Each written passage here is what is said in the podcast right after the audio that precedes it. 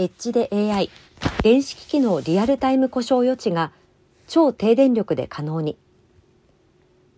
人工知能の活用が様々な分野で期待されています。近年、多彩な現場でデジタル転換を図る IoT、クラウドとの相乗効果も望めるエッジコンピューティングが AI の技術進化に伴い一層注目され始めています。一般的に AI チップでは学習と推論を行います。学習は膨大なデータを取り込み構造化し、随時更新する必要があります。そこで AI チップは高い演算能力が求められ、消費電力も大きくなります。故に、クラウド向けの高性能で高価な AI チップが次々と開発されます。一方、より効率的な IoT 社会構築の鍵となるエッジ向けの省電力で現場学習できる AI チップの開発はこれまで困難だったということです。ロームは IoT 分野のエッジコンピュータ、エンドポイントに向けて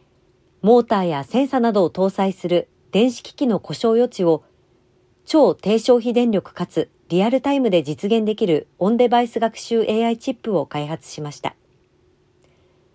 同チップは慶應義塾大学の松谷教授が開発したオンデバイス学習アルゴリズムをベースに、同社の AI アクセラレータと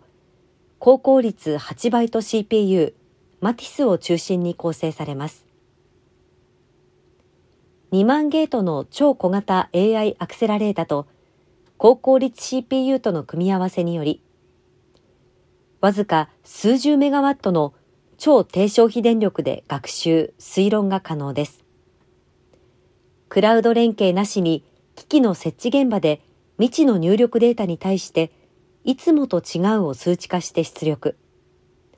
幅広い用途でリアルタイムの故障予知を達成できるということです。同社は新開発 AI チップの AI アクセラレータをモーターやセンサの故障予知のために IC 製品へ搭載する考えで、2023年度に製品化着手、24年度に量産予定としています。